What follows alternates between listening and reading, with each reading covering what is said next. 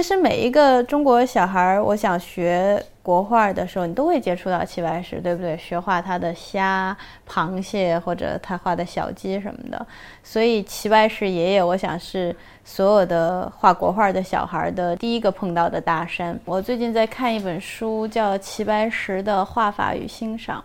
是一本写的蛮早的书，就研究齐白石是怎么画画的。因为齐白石一直都是我的一个偶像，很偶然的，我的我的生日跟他是一天，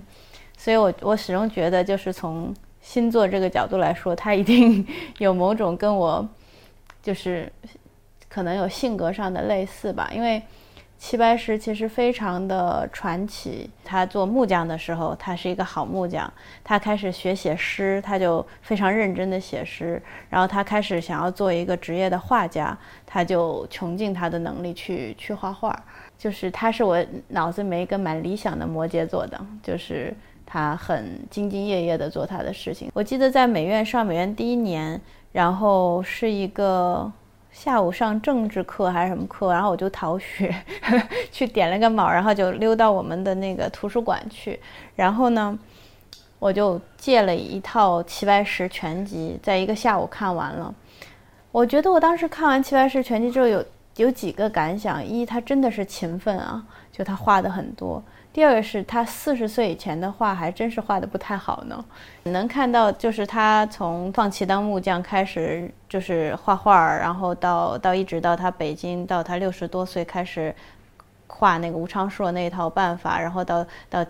到七八十岁画到一种一种这个炉火纯青地步，就是就是能累积的看过来，而且里面那本那套书特别齐白石全集特别好的地方是他收录了很多齐白石的画稿。其实我有的时候会经常在微博上发一些齐白石的画稿，然后经常就会有人说：“啊，原来不是随便画的呀！啊，原来这个，呃呃，我还以为都是那个提笔就即兴画的。”就是就我说的，大家对这个这个艺术家的创作有有一些误解，因为齐白石特别像。你知道，就是一挥而就的那种效果，没有他画很多大写意。但事实上，就他那么几笔的，不管是虾，还是他画的那些小动物，或者是几笔几笔叶子、几朵花儿，他都是在他的画稿上非常非常精确的做过考量和推敲的。所以，每个人其实想要活得更优雅，想要这个姿态更更更漂亮，更。看上去更美，其实都需要更勤奋的努力。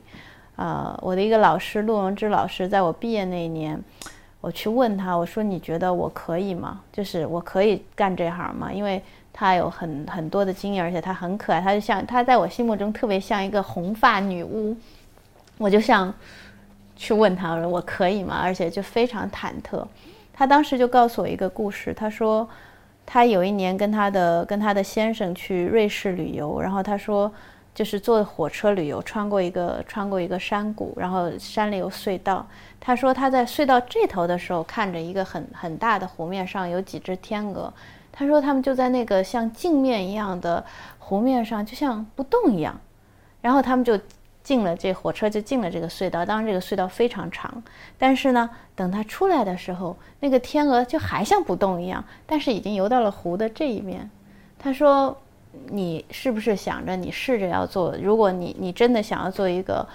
一个艺术家，一个一个看上去就像你希望的那样，我相信每个人其实对自己的职业、对自己的人生都有期待嘛。”如果你想像那样，那你的你在水下面的腿儿要划得比别人要更勤奋。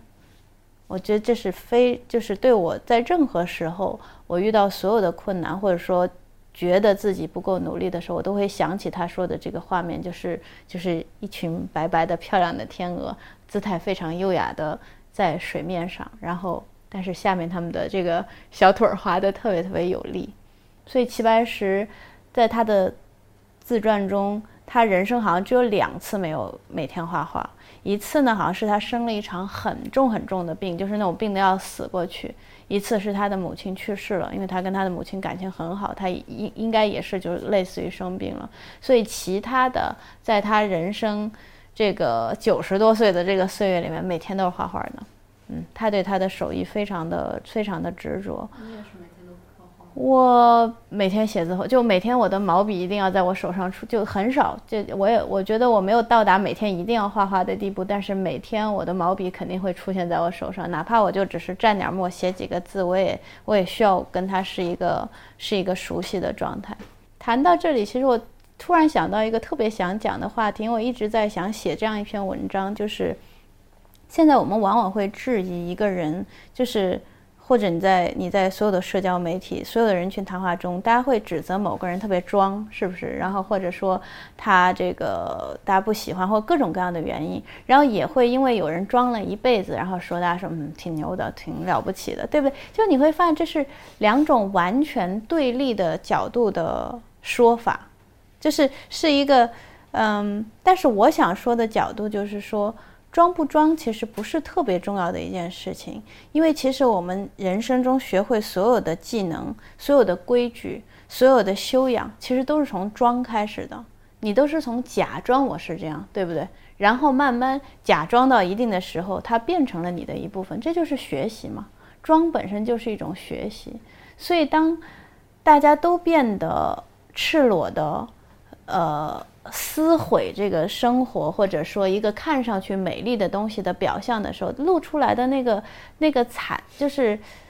惨淡和无聊的那个画面，其实不是每个人想要的。我们还是在越来越努力的，希望活得更优雅、更有教养、更有学问。所以，其实是就是大家在谴责装的时候，要想想，其实不装的时候，人都很丑啊。人都很就是丑的那一面，没有人喜欢的。其实是不是反而应该变得，我们要思考的是，我们需不需要变得更有修养一点？是不是需要变得更有教养一点？变变得更有规矩一点？或者说变得更知道？难听的话少说出来，换一种方式说，说的好听一点，让这个场面看上去，大家因为世界很小，大家总是要要碰到，是不是让这个环境就是更 更清洁、更更漂亮一点？其实我们羡慕的这个这个欧洲的那些绅士，那些所谓的贵族，其实他们就比我们多了这一点东西嘛，就是他们如一的要求自己。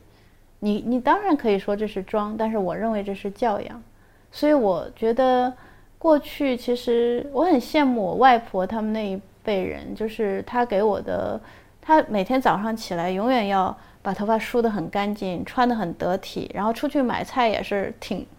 就是就是站直了出去买菜，然后每次买菜回来的时候都会买一小束花回来，然后放在放在很干净的水里，就是就是我不知道，就是就是我。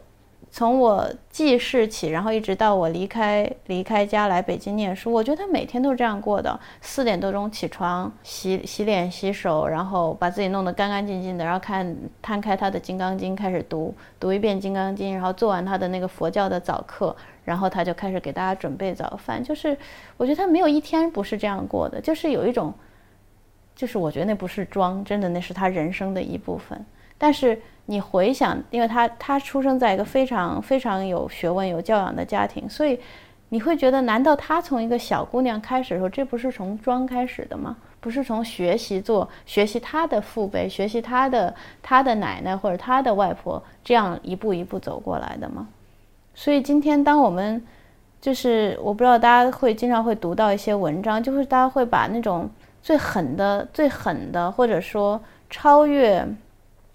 人的这个正常交往的一些词汇，或者说说的很难听的一些话，很狠狠的写下来的时候，觉得很过瘾，或者大家会点赞、会喜欢的时候，会不会想一想，其实把话好好说更难，说的更优雅一点，大家听着都舒服一点更难，或者说这样其实并没有为我们的世界贡献什么。所以艺术也一样，当今天当代艺术变成了一种感官的刺激，就是其实我们。所有人都会去到七九八，或者去到一些当代的展上，会有一种这是什么？然后你知道，就是就是会有一种很不知道大家该聊什么。所以在在一些画展的场合，我觉得大家堂而皇之的，其实聊的也是世界的趋势、艺术，呃，什么样的艺术家更更更。热门或者或者就是，其实是一种跟跟时装潮流也没有什么本质差别的东西，就是一种一种潮流，大家都都要涌向那里。但是你绝对不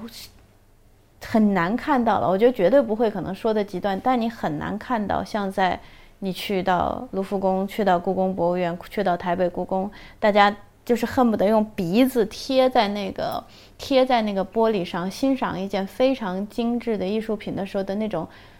心跳的那个那个眼神和和感觉，你是看不到的，因为因为它已经变成了一种观念的词。当然，这是现代艺术的属性，但是你不得不说，曾经经典那些作品带给我们更多的享受。同样的。不管是写文章、艺术品，其实我我觉得都需要关注一下，我们为世界贡献了什么，或者我们我们就是吸纳了世界所有的营养，我们拿出来什么东西跟世界交互？就是我我有没有为这个我今天生活的这个地方贡献一点一点一点真善美，贡献一点好的？我不知道这样说会不会很装，但我真的是这么想的，嗯。